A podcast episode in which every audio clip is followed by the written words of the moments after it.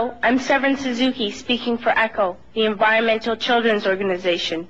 We're a group of 12 and 13 year olds trying to make a difference. Vanessa Suttie, Morgan Geisler, Michelle Quigg, and me. We've raised all the money to come here ourselves, to come 5,000 miles to tell you adults you must change your ways. Coming up here today, I have no hidden agenda. I am fighting for my future. Losing my future is not like losing an election or a few points on the stock market. I am here to speak for all generations to come. I am here to speak, speak on behalf of the starving children around the world whose cries go unheard.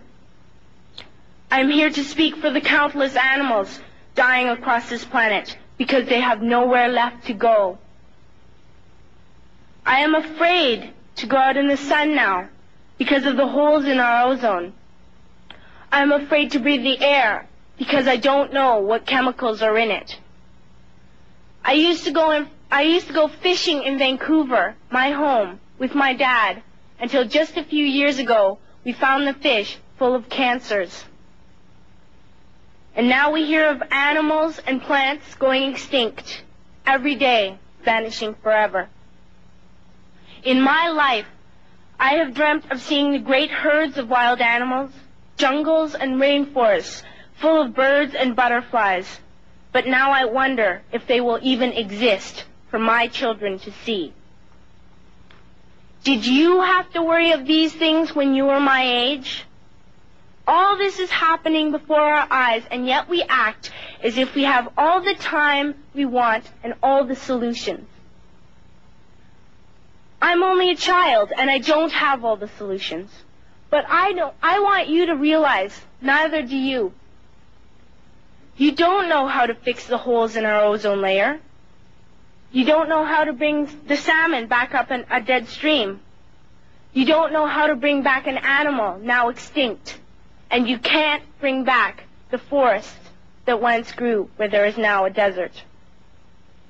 If you don't know how to fix it, please stop breaking it.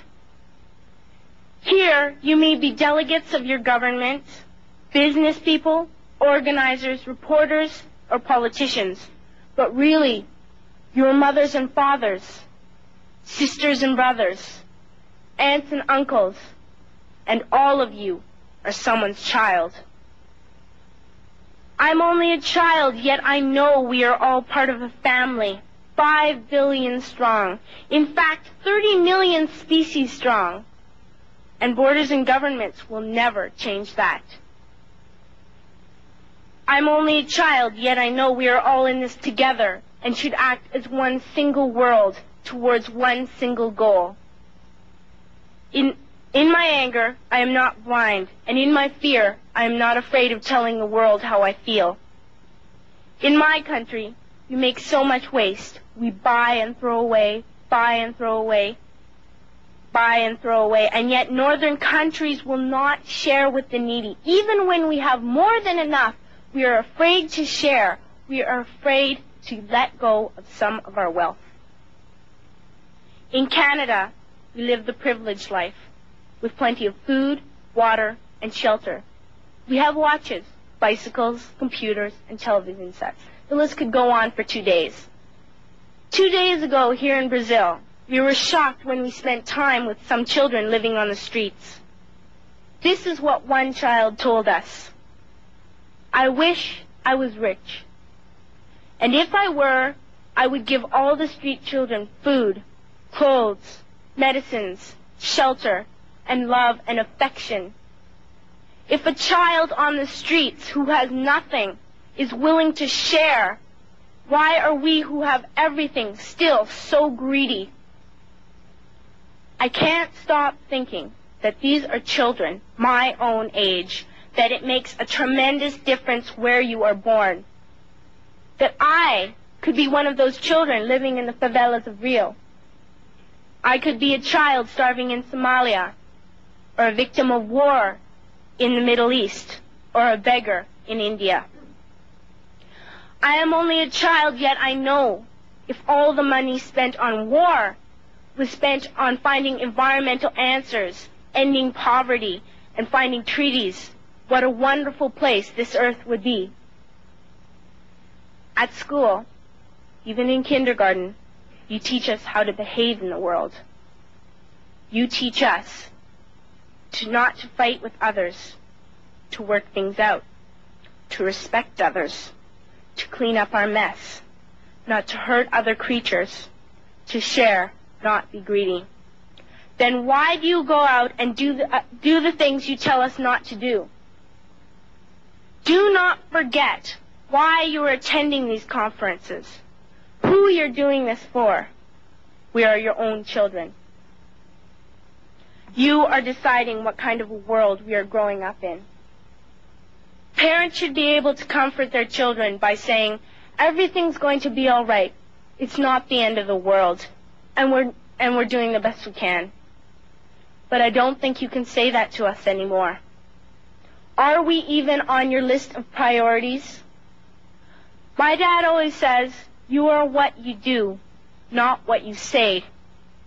Well, what you do makes me cry at night. You grown-ups say you love us, but I challenge you, please, make your actions reflect your words. Thank you.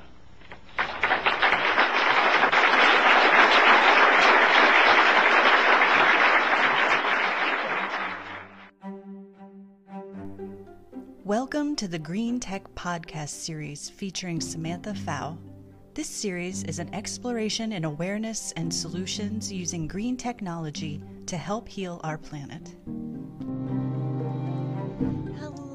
Everyone. Welcome to another episode of Be Decent, the Green Tech Podcast.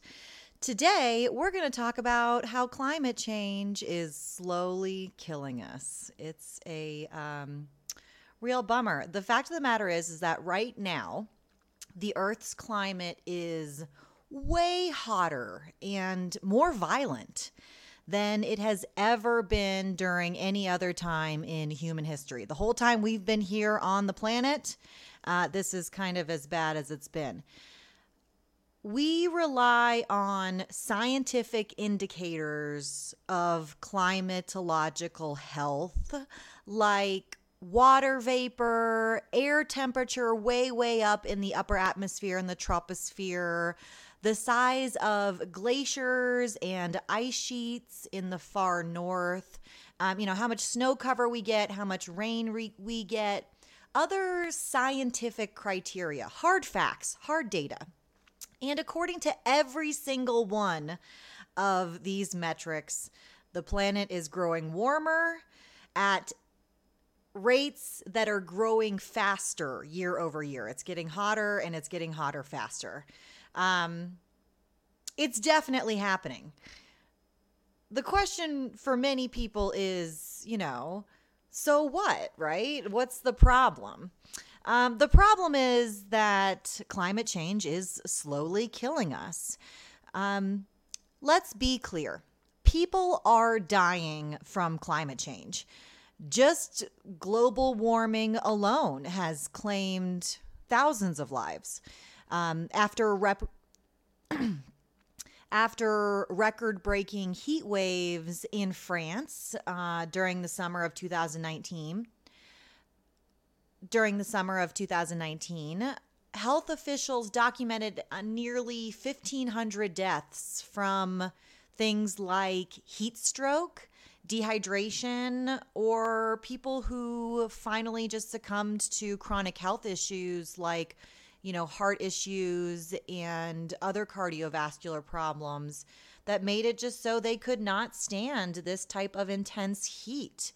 Um, but people aren't just dropping dead from the heat.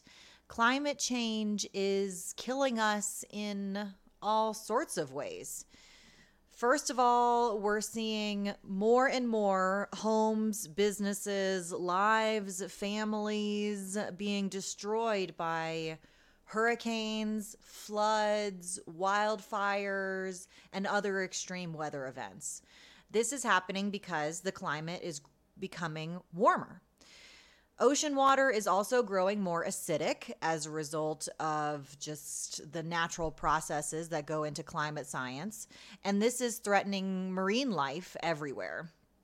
At the same time, it's getting hotter, it's also getting drier. We are seeing more droughts, and these droughts are longer and more intense taken along with the disruption in life that we see from hurricanes, floods, wildfires, taken along with the disruption in life we see from severe weather events like hurricanes, floods, wildfires, tornadoes, typhoons, everything. Um, they're just going to keep getting worse as our climate gets warmer. And this is not the only devastating impact to public health and safety that we will be dealing with in the post climate change era. We will also be seeing uh, worsening disease outbreaks and more threats to our health on a day to day basis. Heat is making dust storms and wildfires worse it also makes existing air pollution more damaging. It irritates your lungs and your airways at a level that is worse than if the climate were colder and, you know, more heavily weighed down by precipitation, rain and snow and stuff. So, for all of us, this is annoying. It bothers our nose, our throat, our lungs, sometimes makes our eyes itchy. Pollen and everyday urban pollution is just making life a little bit more irritating in the age of global warming. But for people with pre existing conditions like asthma, um, heart disease, other things like that, this can be deadly. Um, illnesses and diseases are not only made worse by heat and the impacts of hotter, drier, more polluted air. Diseases also spread more easily because climate is so closely linked to the availability of fresh water, right? We need fresh water for drinking and sanitation. We have less and less access to clean, fresh water every year because we get less rainfall, we have less snow melt, we have less water retained underground and in glaciers. And because the climate is impacting our availability of fresh water, we are seeing more strain on our drinking and sanitation infrastructure. This is making it so certain types of infections are getting worse, it's getting easier to catch them. And so, in many ways, climate change is actually increasing the, likelihood of another global pandemic just like what we've been suffering through, um, you know, what we suffered through for most of 2020. Truly, climate change is something that affects all of us. Around 2 billion people, which is about uh, one fifth of the world's population, or it will be at the time, are likely to be displaced by climate change by the year 2100 if we don't do anything about it. This is a refugee crisis on a global scale that will not only include people from coastal communities, arid communities, other places where life has just become unlivable. It will also include many of our own family members and our friends and our neighbors and perhaps even ourselves. On the Atlantic coast, people are already being affected by heat waves, storms, hurricanes, coastal flooding and the storm surge that is being caused by climate change and this is forcing them to uh, sh- you know shift their way of life permanently. In the midwest and the western and pacific regions people are already struggling with droughts and water shortages. This is making wildfires worse and it's also increasing competition for drinking water Alaska, Hawaii, these places are facing serious and permanent ecological and sociological issues because they exist. Their societies are formed around very delicate and unique ecosystems. Altogether, climate uh, altogether climate change affects all of us. And the impacts are very, very serious. So, what are we going to do? Right? This is a podcast about realistic solutions to otherwise pretty scary environmental issues. And the fact of the matter is, is that climate change is not an unsolvable problem. Um, people from the private sector, from the government, from the universities, scientists, economists, all sorts of people have come up with workable solutions to climate change. There are truly so many things that can be done. So the question remains that the question remains of why we so seldom see climate action on a large scale here in the United States. Here in America, we are so used to being leaders in innovation and uh, positive, progressive social and political change. Um, but we're really not acting on climate issues. And this is very odd, right? So, why is this happening? The truth of the matter is, the vast majority of the American public believes in the fact of climate change. As you are listening, you are not shocked, particularly, I'm sure, by the statement of reality that climate change is undisputably and surely happening all around us. It's been proven by scientific data over and over and over again. The issue really is with our leadership. There has been a massive failure of leadership both across the political and economic systems in our country uh, to make real positive moves on climate action. This has resulted in the United States being the only nation to ever sign the Paris Climate Accord and then back out of it, uh, which is not a point of pride. It's more so a statement on our commitment to not do anything at all about climate change, at least um, on the national level. But why is that? Um, as it turns out, there are dozens of of people at the top of our leadership um, who patently refuse to act on climate because they are climate deniers. Over 100 leaders in our political and economic systems, the people at the top of our country, have gone on record denying the fact of climate change. This includes former President Donald Trump, uh, who is certainly a headliner in this category. U.S. Senator Jim Inhofe is also a uh, top name in climate deniers. He is the U.S. Senator from Oklahoma, and he also wrote a book called The Greatest Hoax How the Global Warming Conspiracy Threatens Your Future. Um, he also surely receives a lot of political support from oil and gas and other people who might be contributing to climate change. But anyway, um, Ted Cruz, Mitch McConnell, the list goes on. It's really not a problem with us, it's a problem with them. Um, but, you know, what can you do? Uh, fortunately, we are all here because we're like-minded people that are solution-oriented, and um, you know, as as fun as it can be to uh, you know, call out people where they deserve to be called out, uh, placing blame where blame is due. We're really here because we want to figure out how to do something about the problems of climate change. We want to learn how to be decent people with the power of decent tech and reduce our climate impacts. And the truth of the matter is is that you can do this on every level. You can start just with your home and your own individual consumption of energy and water resources. This can be built into smart buildings, right? Um, that uh, can be even developed into smart neighborhoods and smart cities. And altogether, this really has a major impact on removing CO2 from the atmosphere, mitigating the impacts of climate change, adapting to the challenges of climate change, and also um, really avoiding the issue of climate inaction that we are seeing from the top down, right?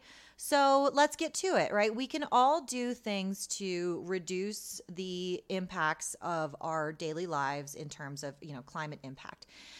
First of all, we can uh, utilize devices from the Internet of Things, right? The IoT. This is something that uh, tech people get pretty excited about. There's all sorts of uh, interesting things happening in the IoT, but generally, the IoT or the Internet of Things is just all of the many proliferating connected devices that we have all around us. Um, your smartphone, your Alexa device, your Google Home device, your Samsung smart fridge, your smart TV, anything that is capable of collecting information from its environment, you know, either because you talk to it or you interact with it through a screen or whatever, and it's it's connected to the internet and so it can use this information to help make your experience more positive. A lot of these devices, like the the Nest devices, um, there's also a device called uh, Curb, which plugs directly into breaker panels panels um, to allow uh, energy efficiency improvement uh, at the circuit level of your home. Um, smart light bulbs, which are offered by all sorts of companies. Philips, another company called Enlightened, um, which actually combines the power of demand response with reduced energy uh, in commercial buildings. Uh, and that really does have a substantial impact um, by focusing on the the commercial sector. Uh, there's also a really cool device called the Art Violi, which is uh, uses it uses photosynthetic algae in cells that are so beautiful that they actually can be on your wall as art. And the, what these photosynthetic algae cells are doing is that they are removing CO2 and converting it into oxygen, um, literally turning your home carbon negative. It's um, incredible. It's incredible. This can be deployed, uh, you know, in your home, in your apartment, um, you know, to whatever degree you are comfortable with. You know, it can be as simple as improving the energy efficiency through better use of surge protectors and energy efficient bulbs. Um, you know, maybe adding a, a, a, Google Nest device or an Amazon Alexa to help you improve your energy efficiency and reduce your water consumption. Or it can go all the way up to the building level. Um, you know, entire complexes, entire office suites can be built um, to be completely carbon neutral. Um, you know, in a way that's really accessible and really positive for not only the natural environment, but also your living and working environment. Um, on larger, uh, you know, in addition to smart buildings, we have a ton of exciting things happening with smart cars, which actually make the roads safer. They improve vehicle pollution um, just by increasing efficiency kind of system wide. And also, as more and more collected connected cars are able to collect data and provide feedback to smart cities.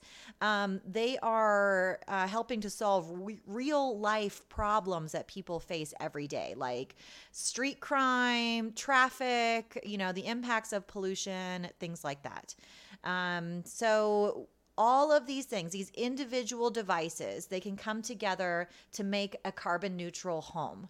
These individual carbon neutral homes or offices can come together to make carbon neutral neighborhoods. These individual carbon neutral neighborhoods can join together to make smart cities that really create a positive impact in terms of progress towards climate change avoidance, towards climate change mitigation, towards climate change adaptation um, real problems that we are facing every day.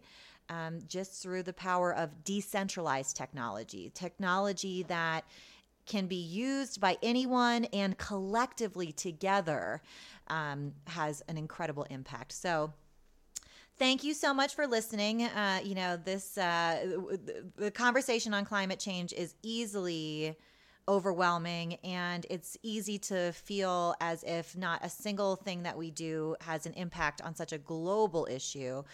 But nothing could be further from the truth. The fact of the matter is, decent tech in the hands of decent people can save our planet. All you have to do is be decent. So, in the meantime, please do come back and see me or in the meantime, please do come back for our next episode. It's about extinction, which is uh, incredibly sad. I will tell anyone in the audience right now who is listening who is a big animal lover um, be prepared. It's some heavy stuff, but it has a surprise ending. And spoiler alert, it isn't maybe as terrible as it could be, right? Thanks to the power of decent tech. So, um, looking forward to the next time. Talk to you soon.